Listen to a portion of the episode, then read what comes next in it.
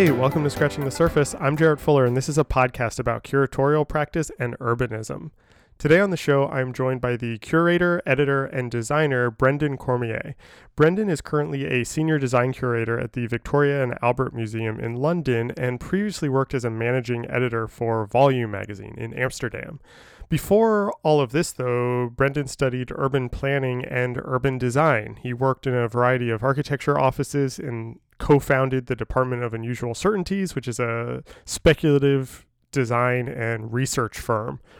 We begin this conversation talking about the connections between that early work and his current work as a curator. I was really interested in how urbanism, how thinking about the city, influences his work working on exhibitions now at the V&A.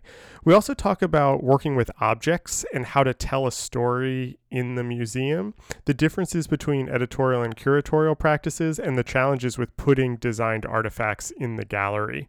Scratching the Surface just relaunched our membership program over on Patreon. For the last three years, the show has been entirely supported through listener support, and we're now making it even easier for you to help sustain the show. We're now offering over on Patreon three monthly tiers $3 for students, $5 for patrons, and $10 for super fans that give you access to all sorts of bonus content like monthly newsletters, early episodes, transcripts, and exclusive interviews, all while helping to financially support this show. So if you like Scratching the Surface and you want to see it continue, I hope you consider joining us on Patreon. It truly helps keep the show going. You can visit patreon.com slash surface podcast for all the details and to sign up. It truly, truly, truly means so much to me. Thank you, as always, for listening, and here is my conversation with Brendan Cormier.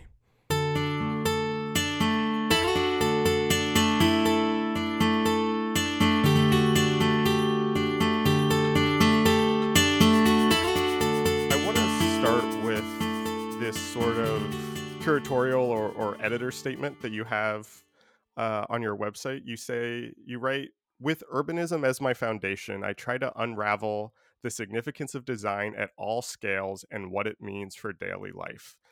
And I really like that statement for a couple of reasons. I really like beginning with this statement, and we'll talk about kind of all of your work, but this this sentence kind of connects your early career with what you're doing now, your background as studying in urban planning, working as an urban designer, and now being a curator and an editor and more on the kind of thinking curatorial side.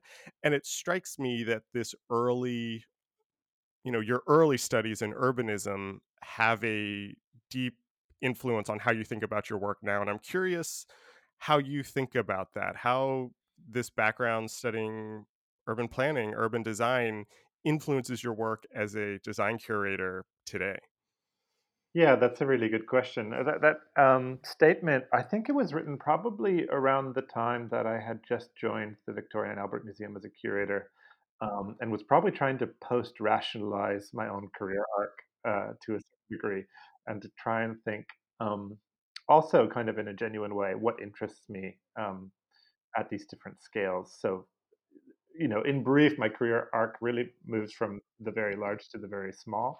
So starting in urban planning, then you know, moving into more of an urban design remit, um, then working at architecture offices briefly, and then um, through the space of writing and curating, um, being confronted with uh, objects, basically small objects, a collection, the V&A.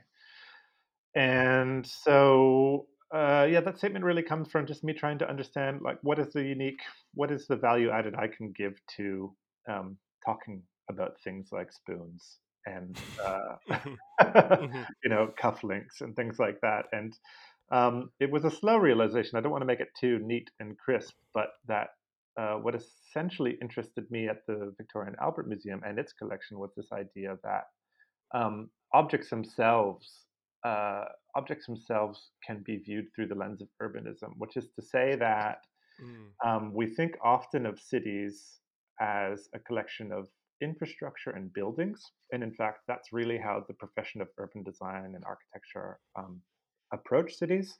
Um, and in matter of fact, actually, cities are composed of uh, lots more things. And, and one of those things are yeah are actually objects. And it's actually thinking in terms of objects at scale. So thinking in terms of let's say a city like London, a network of pubs. Every pub has you know a hundred uh, pint glasses.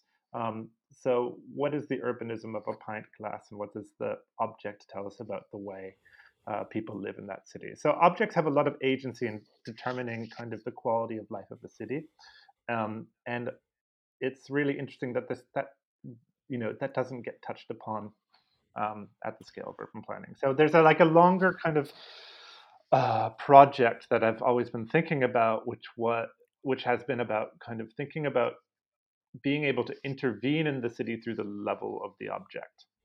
So we can always like post rationalize that. We know that like a smartphone has, you know, fundamentally changed the nature of a city.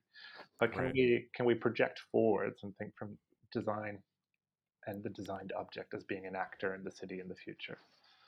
Yeah, it, it's so interesting to me. And you started to kind of hit on where I wanted to take the conversation also, is because I was interested in the evolution of your career and the I don't know exactly how to phrase it, the increasingly smaller scale of your of your kind of purview. Not not to say that you you've abandoned urbanism in any way, as you just said, but that you started with urban planning, into urban design, into architecture, into curating, thinking about objects that um, you know, each of these things sits inside the other.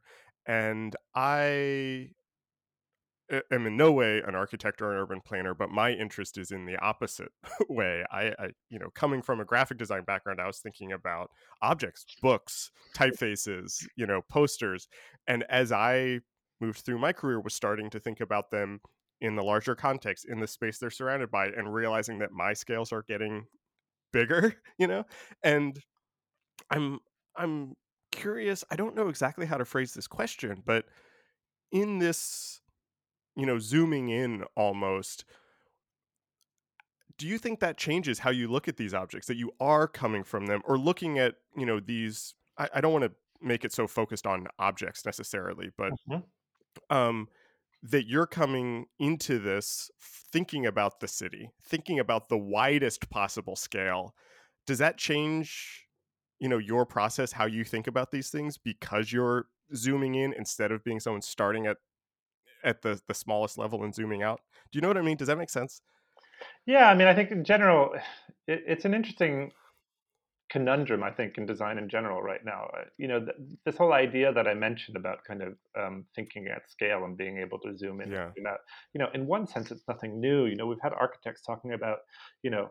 Um, framing it as you know from the spoon to the city literally using the word spoon um, and somehow I just feel like in current design dialogue that gets um, that gets missed out a lot. That's not to that's not to discredit, but you know, there's lots and lots of work um, that's done uh, at that level. But I'm thinking more specifically, maybe in the way um, from the museum's perspective, we talk about design, which still is you know incredibly conservative to a certain degree.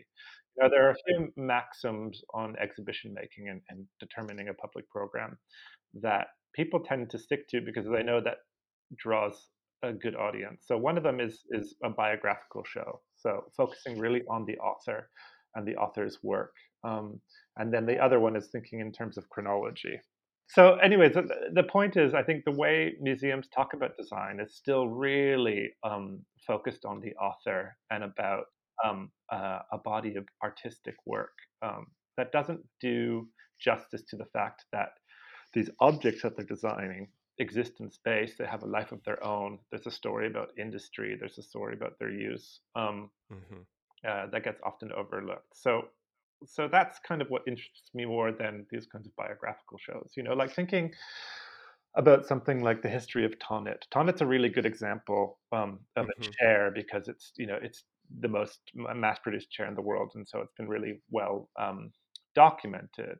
Um, and so because of that documentation we can start to kind of understand the role a chair plays um, in the development of the right. last 150 years but we still don't do it a lot you know when you think about the time and place that Thonet comes around you know it's it's inventing a mass a, a mass producible way to make a chair right at the time that um, cities are expanding, growing really rapidly, and we see the emergence of new typologies. So things like uh, the cafe, but also um, the need for uh, mass assembly more and more. And so you need, you know, similar to another kind of famous chair, the Navy chair, you know, you have kind of right. corporations who need to buy lots and lots of chairs. Um, and so these changes occurring in society and in the city, um, uh, you can't really describe the Thonet chair itself without um, understanding mm-hmm. uh, the effect on the city. And so those are the narratives that really interest me.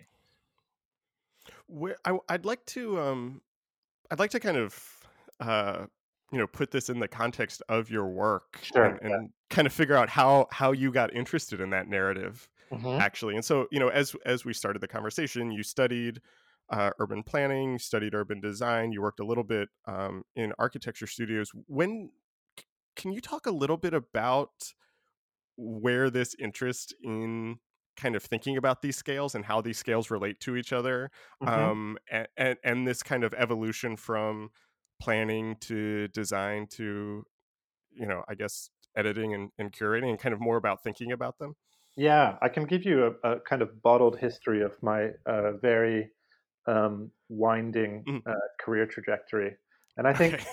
in trying to you know and i think it would all stem back from a deep dissatisfaction with the way urban planning and urban design operates. So I trained mm. as an urban planner.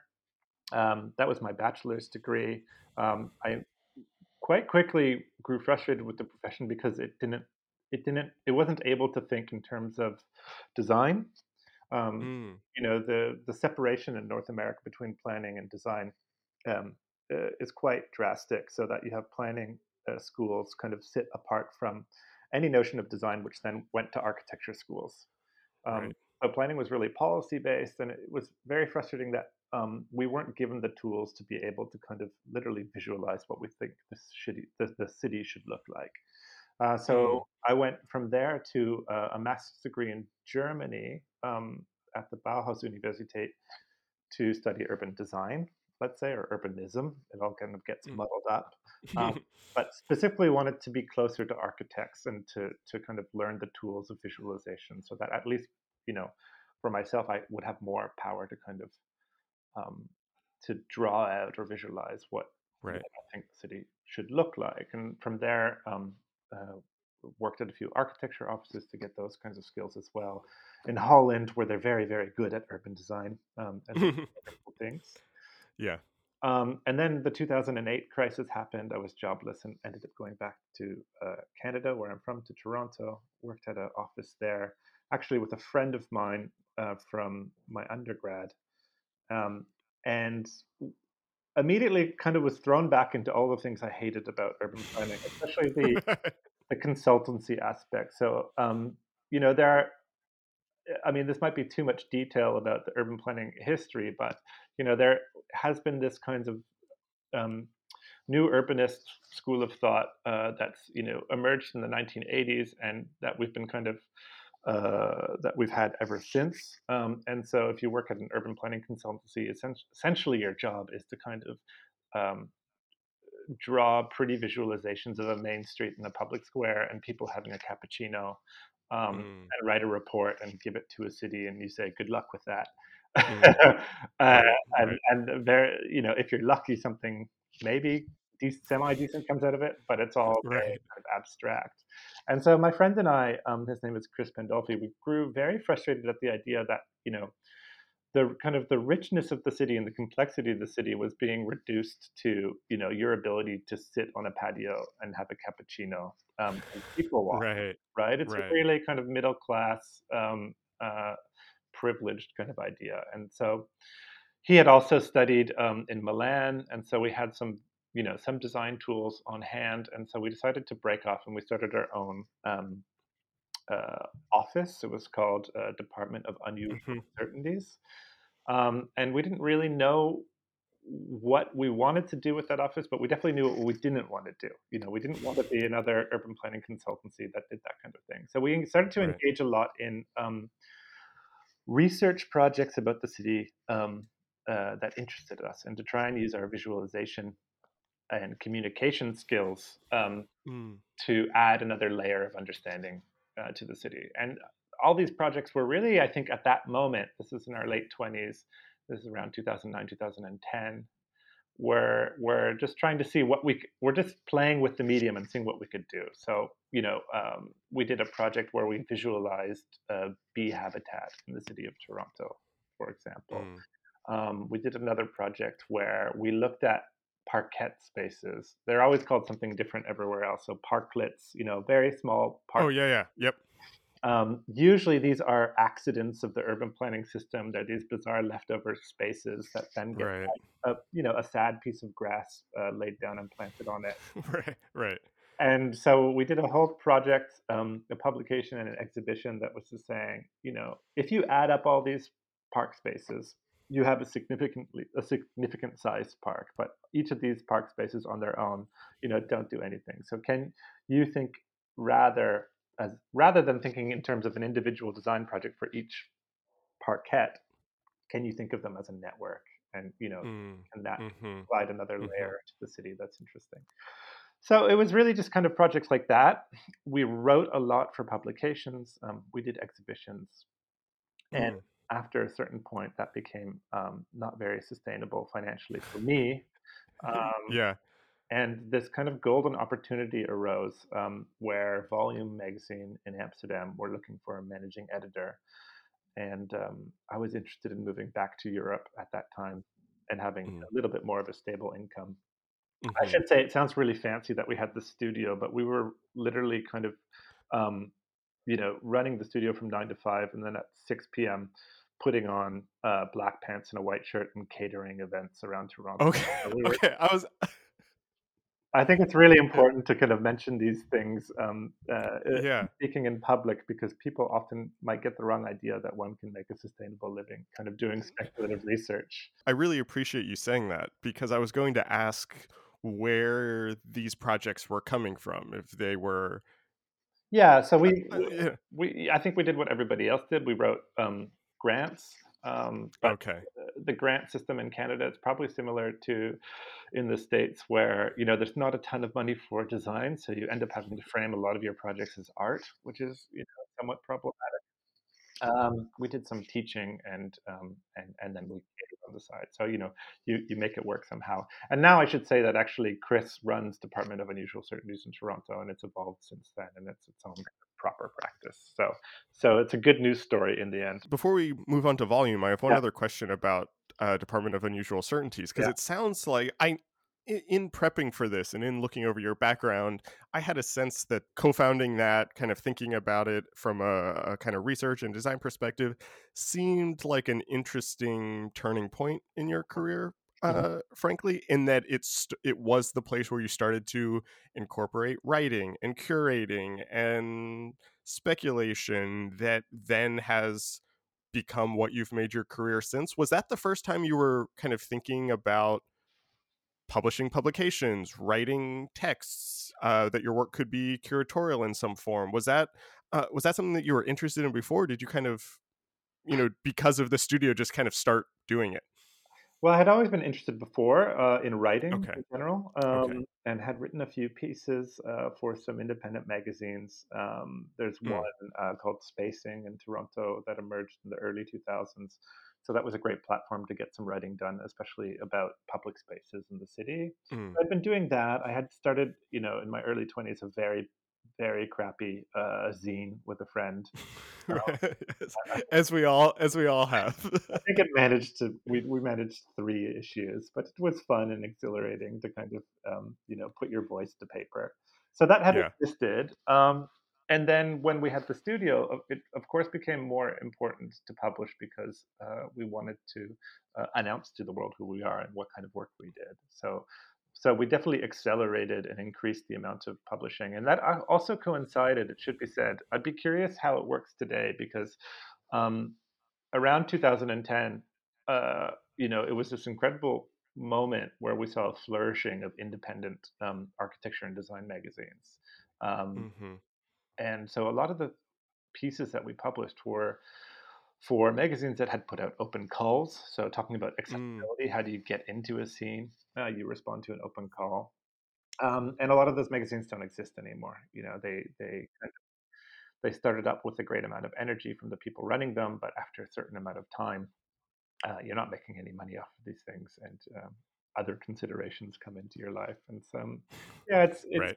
So we really benefited from that that that that moment. And sometimes I wonder, you know, where are people? Um, you know, if I were to start a studio again, and if I were in my late twenties, you know, uh, yeah, what are the tools at hand? But maybe you just have to ask somebody younger than me.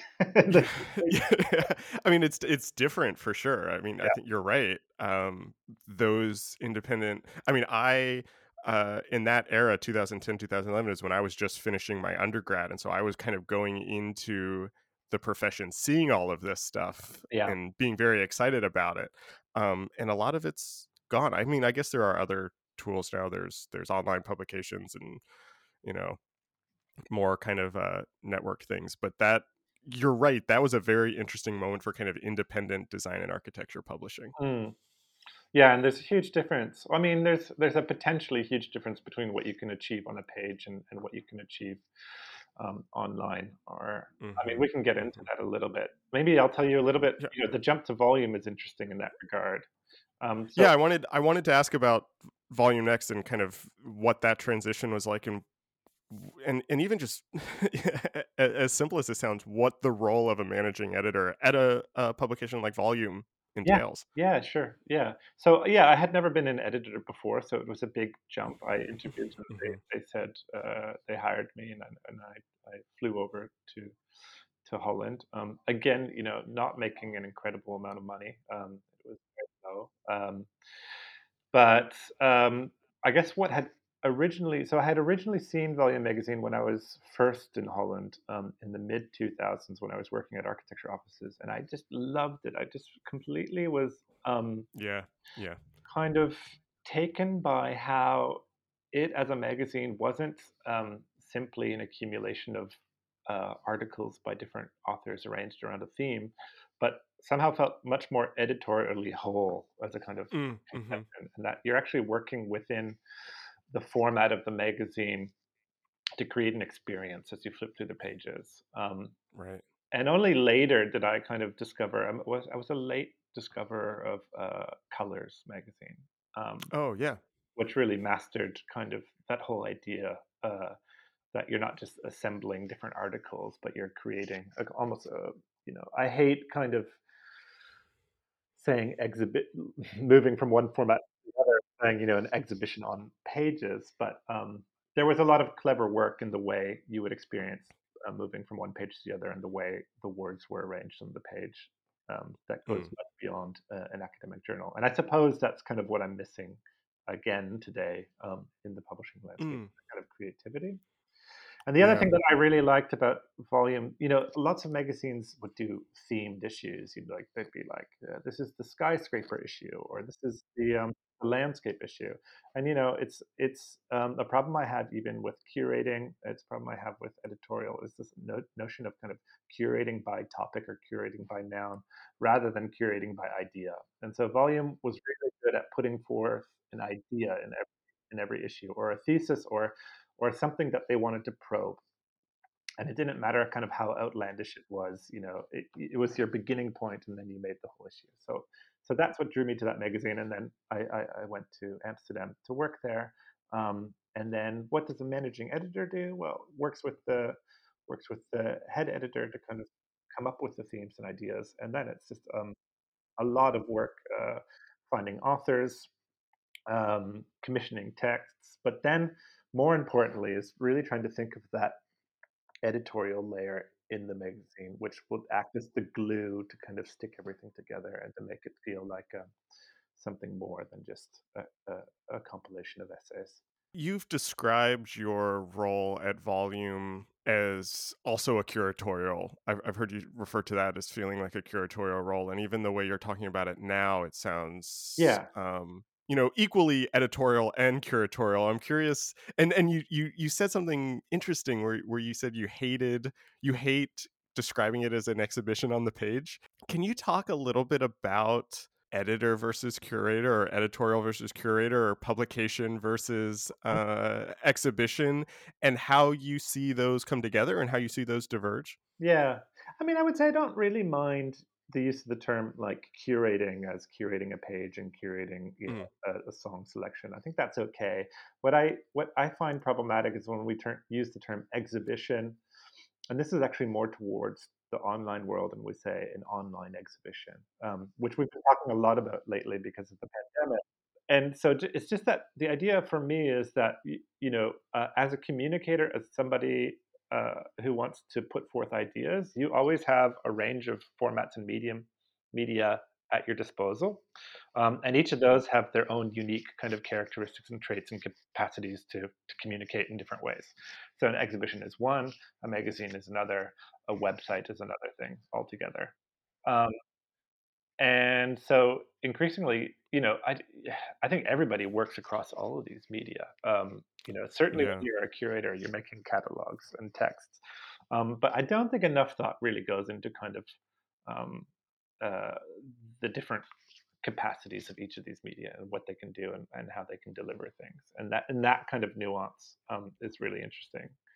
So editorial versus curator. Um, in that sense, I would just say, you know, editorial versus exhibition maker maybe is probably a better um, distinction um, because then we move, then then we get away from that kind of nasty catch-all quality of, of curators that is today. Um, I think in one sense they are the same, in that you're it's the same idea that you're trying to put a story forward or or or, or um, yeah communicate an idea. Uh, and then, of course, fundamentally different because you're with an exhibition working with objects and with uh, editorial, Mm. either working online or working with a page. And so, thinking from a design perspective, at that, it's you know it's really interesting. A, a big problem I find in curating is actually the is the other way around, so that people have an idea. Um, they think of their idea primarily in terms of words. They can write a brief, hmm so they're communicating to you with words. But at the, the end of the day, um, exhibition making is all about communicating with three dimensional space and objects and visual. things. You know, you have a label. That is one of the things at your disposal for an exhibition, but you always have to curate an exhibition keeping in mind that there is going to be a substantial amount of people who will never read the label. Uh, right. Right. so and so time and time again people go oh i have this great idea for an exhibition and they don't have an, any idea of what the objects are in the exhibition Yeah. and um, it's not that that can't not be done but it, it makes your job a lot harder um, if you're approaching an exhibition from the wrong way around in that sense Yeah, I know exactly what you mean. I've, I actually just had a conversation on the podcast with Robert Wiesenberger, who's a curator at the Clark Museum, uh, and used to be a, at the Harvard Art Museum working with the Bauhaus collection, and Mm, and, and he's also a a writer. And curating is something that I'm very interested in. Um, and would like to do more of. I have I have very little experience in, in the curatorial side, and the part where I get hung up there is exactly what you just said. I know how to have an idea or a question uh, or something that I want to to probe and explore. I know how to do that through writing. I know how to structure an essay. I know how to how to research. But then to think about moving that to a three dimensional space, thinking about objects, thinking about how those objects can tell the story. Um, I have I have no idea how, how to do that.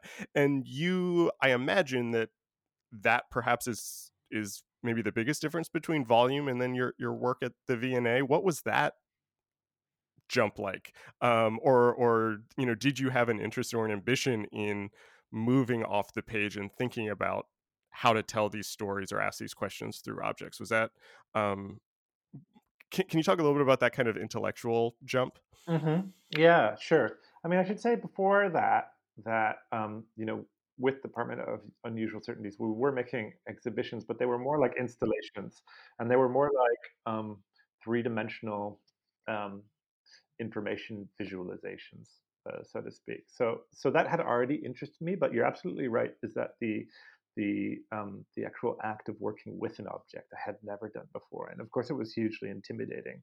Um, yeah. you know, if you come from an architecture background, you tend to have a kind of smugness and think that you know about other um, other. yeah, this yeah. everybody knows that, right? You know, every graphic, every architect thinks they're a great graphic designer, for instance. Um, and then when I first came to the V&A, I was completely overwhelmed with my own stupidity, uh, uh, uh, you know, based around you know general design history. Um, and you know having conversations with other curators where i was you know just wildly mispronouncing the names of you know very famous people you know, i had just read their name for the first time day uh, in, a, in a textbook um, but i have to say it's been a slow journey for me to, to to really understand this idea of how to present an object and not how to present a text so i would actually hmm. say you know the first shows i did um, the first one uh, was the reason I was hired at the V&A was to do a show in Shenzhen in China um, using right. only V&A objects. Um, so it was going to be a kind of gallery of 20th and 21st century design, um, and and and kind of making a selection from the 1.2 million objects we have in the collection, and to bring it out over there. And so I was doing that kind of classic thing that I said you probably shouldn't do, which is kind of constructing a complicated narrative um, that I would expect people to read the labels to understand. Um, and then slowly starting to understand that actually some objects are better than others at communicating an idea. Um, and so it's not always like, you know, putting the most historically correct object um, on a display isn't always the best way to communicate what you want to communicate. So, like for instance, um, John Habraken has these amazing uh, Heineken bottles that he designed um, as bricks. So uh, you've got a, a pint sized bottle and then a half pint sized bottle. So you've got these two sizes. They're these kind of strange rectangle bricks that slot into each other, and you can build a house out of it.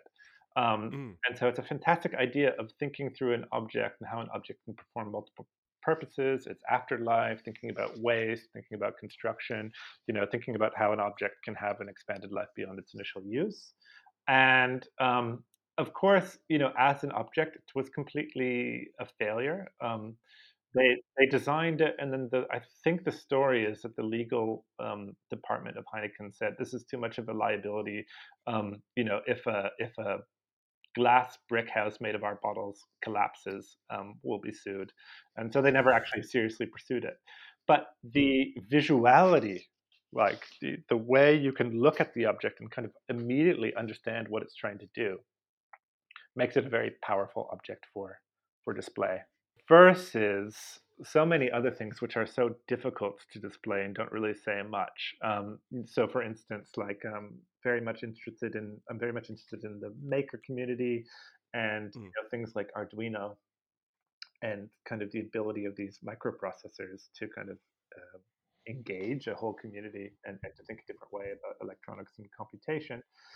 At the end of the day, though, you're looking at a circuit board um, when you put it on the screen. Mm. Um, mm-hmm. these objects all have kind of pros and cons, and it's not, you know, you really need to start with that kind of image of the object and what it's saying and its ability to kind of communicate an idea rather than the most, um, yeah, I don't know how to say it really, just like the most straight kind of written history of something. I'm thinking about how we started the conversation and and and kind of this changing of scales mm-hmm. even going from from urbanism down to the object and something that I think about all the time especially in regards to to graphic design exhibitions but I guess in a way this applies to all design exhibitions that uh, or design of any kind when you put it in the museum you remove it from that context or from the infrastructure that uh-huh. created it or through which it originally lived mm-hmm. and i'm i'm curious if you have thoughts on that and how you you know how do you how do you help tell that story that that this is a thing that lives within a city and has been influenced by you know that that city or context or place or whatever uh how you bring some of that context into the museum so it isn't just uh, you know objects on on pedestals. Yeah, yeah, yeah. Well, I mean, it's a it, it's a an advantage and a disadvantage. So there is kind of this very funny great power to putting, especially when it's a kind of a normal object that one would never consider um, in the space of the museum. When you put something on a pedestal and you know um, under perspex or acrylic, um, and you light it really nicely, um, and it's not something people would expect, there is a certain power to it where you go, okay, I'm looking right. at this object anew and fresh, and you know, and so that's interesting in its own mm-hmm. right. in terms of kind of the use, I mean, now you're touching on a huge issue, which is really problematic with museum collections in general, which is once you assign something to a collection, you're so limited with actually how you can display it. And there's this whole Mhm. uh, litany of kind of conservation standards. Um, you know, you talk about uh, graphic work, then you know everything has to be lit at a very low level. You know, daylight. You know, forget about it. Um, Right. obviously, touching is uh, you know a no-go uh, zone, and so um, you're actually very limited with museum collections, and so there needs to be a lot more creativity, I think, in, and, and willingness to kind of be able to use things that aren't um, that aren't collected. In terms of telling the story of the lives of the objects, I use film a lot um, in Mm. my exhibitions. Um, and when I'm doing an exhibition, I always try and claw back as much as possible of budget um, so that we can work with the filmmaker from, from the beginning, because otherwise, you know, you'll lose the budget to to marketing or something else. right, right, right. I mean, it's a fierce world, um, the exhibition making at large museums. Uh, there's a pot of money and everybody wants it, and you have to be really upfront um, with what the needs of the exhibition are early. So I did a show about um, cars. That's the last big uh, Yeah. exhibition I Yeah. did um, last year, and that was actually given to me. I, it's kind of hilarious because I don't have a driver's license, and um, as an urban planner, kind of have been raised to think that you know the car is more or less the devil on on right, on the right. especially coming from North America. Um, but you know, I thought, you know, conceptually, if we're going to talk about design and we're going to talk about the agency of design, and this whole idea I had brought up earlier about um, designed objects as actors that affect, you know, what our cities uh, look like. You know, there's no better object to talk about than the automobile. Mhm. Um, so, so I said yes to that show. But in conceiving that show, um, of course, we knew that there would be cars and they would be sitting there. Um, and to a Mhm. certain degree, you can, you know, kind of enjoy and take in um, the aesthetic qualities of those cars. But so much of the experience of the car, of course, is in the driving, as in, in, in the experience of it. Um, it's like Yeah. the smells and the sounds. So we, we, we made sure that we had a huge budget for for uh, for that, and so we decided to use film in lots of kind of fun different ways that I've never tried before. So one of the things we did is we we created you know very large scale projections that where not much happens, um, but it takes you to a place that you've never seen before. So we um, shot inside of the BMW factory in Munich, um, Mm. where it's all completely automated. Um, and this is in a section where we're looking at the um, the the role of uh, the car in how it changed manufacturing. And so, yeah, it's floor to ceiling projection. It's meant to be shot kind of one to one, so that when you're standing in front of this wall projection, you feel like you're inside the factory. Um, and again, these are kind of non-narrative films, but they're all about creating atmosphere. And then we did another one on the other side of the room where we talk about landscape, where we have this 20 meter long projection of landscapes from lithium extraction to, to kind of suggest kind of what the new um, extraction economy is for cars because of batteries Mm. to the more kind of iconic image of like a, uh, an oil field outside of Bakersfield um, to a spaghetti junction. So film can be really powerful um, in terms of that. And then the other thing which I haven't really explored is really um, how to do exhibitions that aren't about looking at objects but are about creating experiences. And I think with objects, Mm. that's really uh, there's a lot of potential there.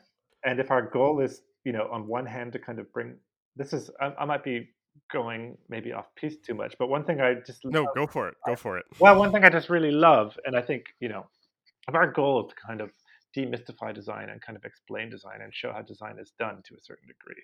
There's nothing Mhm. better than going on a factory tour or visiting somebody's studio or seeing a printing press, um, Right.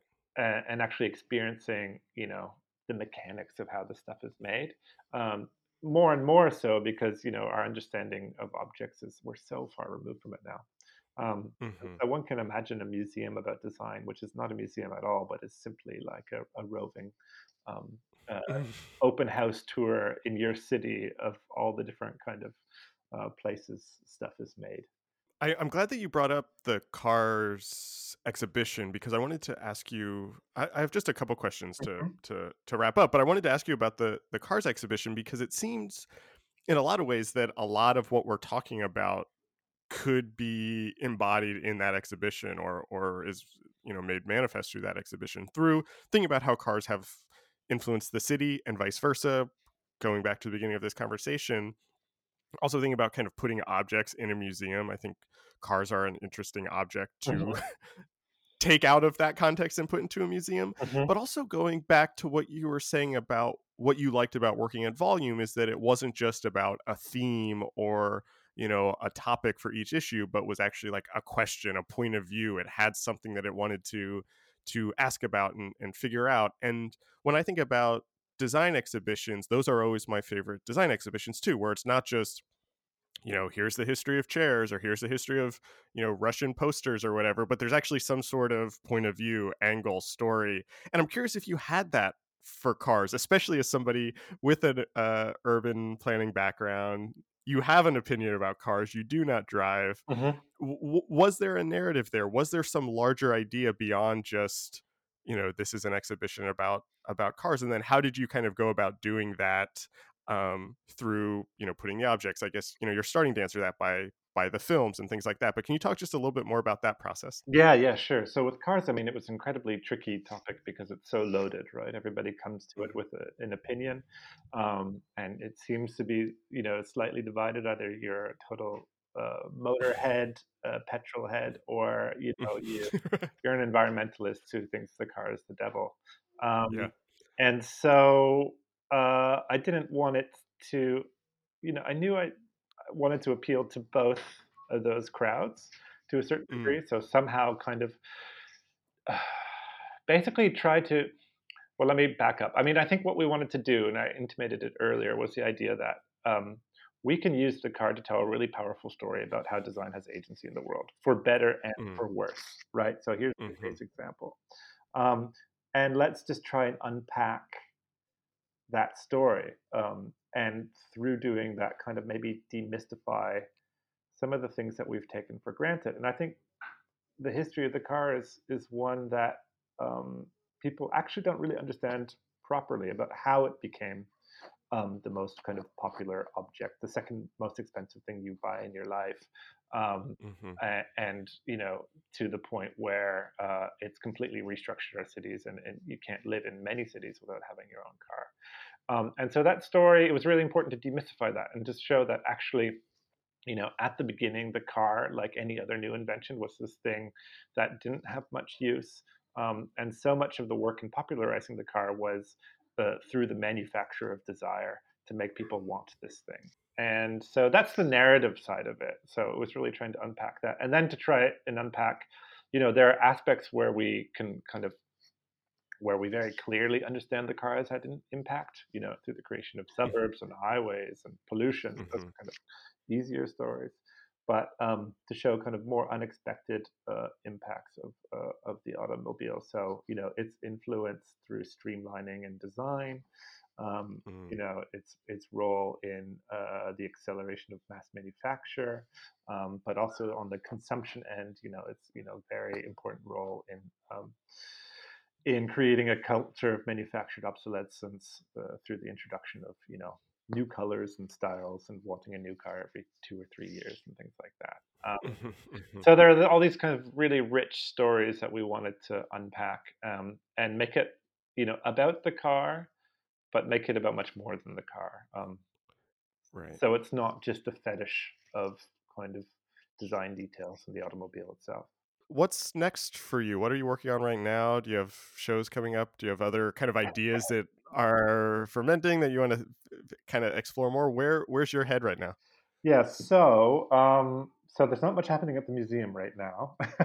yeah, yeah, of course. We're, we're very much closed, um, and when we closed um, for the first time last March, uh, I started a project which was an online project, which I also call an editorial project because it's only right, mm. uh, called Pandemic Objects. And that's been a series that um, has a, a, pretty simple format. Um, it just came out of the observation that um, uh, objects through the lens of pandemic seem to be transforming in their meaning and in their use. Um, and mm. so the the project is just an online space where um, my colleagues and myself post on one object, um, you know, every few days, um, and talk about how uh, how the pandemic is changing our perception of what that object is and how that object can help tell us the story of the pandemic. And it's quite wild that it goes from radiators to sewing machines to you know toilet paper. Um, and most nice. importantly, it doesn't deal with uh, does it uh, hardly touches on design responses. So it goes back to this mm. thing I was talking about earlier about like trying to understand the city and society and the world as a network of objects that we rely on every day and how these objects really mediate and organize our daily lives, especially um, um, through the lens of the pandemic right now. So that's been really rewarding. Um, I'm hoping to find some funding to turn it into a book at some point. Um, mm. And, and possibly an exhibition, but then that goes back to the debate. You know, should it be an exhibition? yeah, right. Oh, that's great so I'm working on that, and then um, and then just kind of looking forward and trying to propose new exhibitions for the for the museum. So it's on the one hand, it's been quite frustrating that we've been closed, but on the other hand, it's offered a lot of reflective time to think about um, what next. Yeah, yeah, that's a perfect segue into my final question. Speaking of reflecting time, I would love to know what you're reading. I, I want to know what you're reading right now. So I've been doing a lot of cooking, uh, and mm. so I've got um, a book about French provincial cooking by Elizabeth David from the 60s. Uh, oh, nice. Which I hope to get into, although I find French cuisine really intimidating. Um, yeah, yeah, same. there's a book I'm really dying to read. I'm about once I finish the, the current one I'm reading is um, uh, How to Do Nothing from Jenny Odell. I think you might have interviewed her. Prop, probably. Yes, she was. She was on the show. That's a great book. Yeah, it's a great book, and she does amazing work. And I feel like, yeah, our interests are really aligned in trying to kind of do really simplistic research and unravel like where does stuff come from and how does how does yeah. the online world kind of um, collide with the physical world so i'm reading that yeah. and then there's another really good one um, called sinews of war and trade by laleh khalili uh, mm. and this is looking at um, shipping and capitalism, capitalism through the lens of the arabian peninsula oh, it's a bit of a wild card but I, i've heard it's really good um, yeah, and that's it right now. I mean, it's it's a little bit. I have too much stuff to read. As we all, I think that's a great list. I also like that you brought in a cookbook. No one's ever done that on on the show before. So, I mean, uh, you are. It's pandemic. Yeah, yeah, yeah. I'm surprised. Actually, I'm really surprised it hasn't come up before. Um, Brendan, thanks so much for being on the show. I really enjoyed uh, really enjoyed this conversation. Oh, it's wonderful. Thanks for thanks for having me. This episode was recorded on February 10th, 2021. Our theme music is by Andy Morgasani. We're on Twitter and Instagram at Surface Podcast. You can support the show on Patreon and find previous episodes wherever you get your podcasts and at scratchingthesurface.fm. Thanks for listening.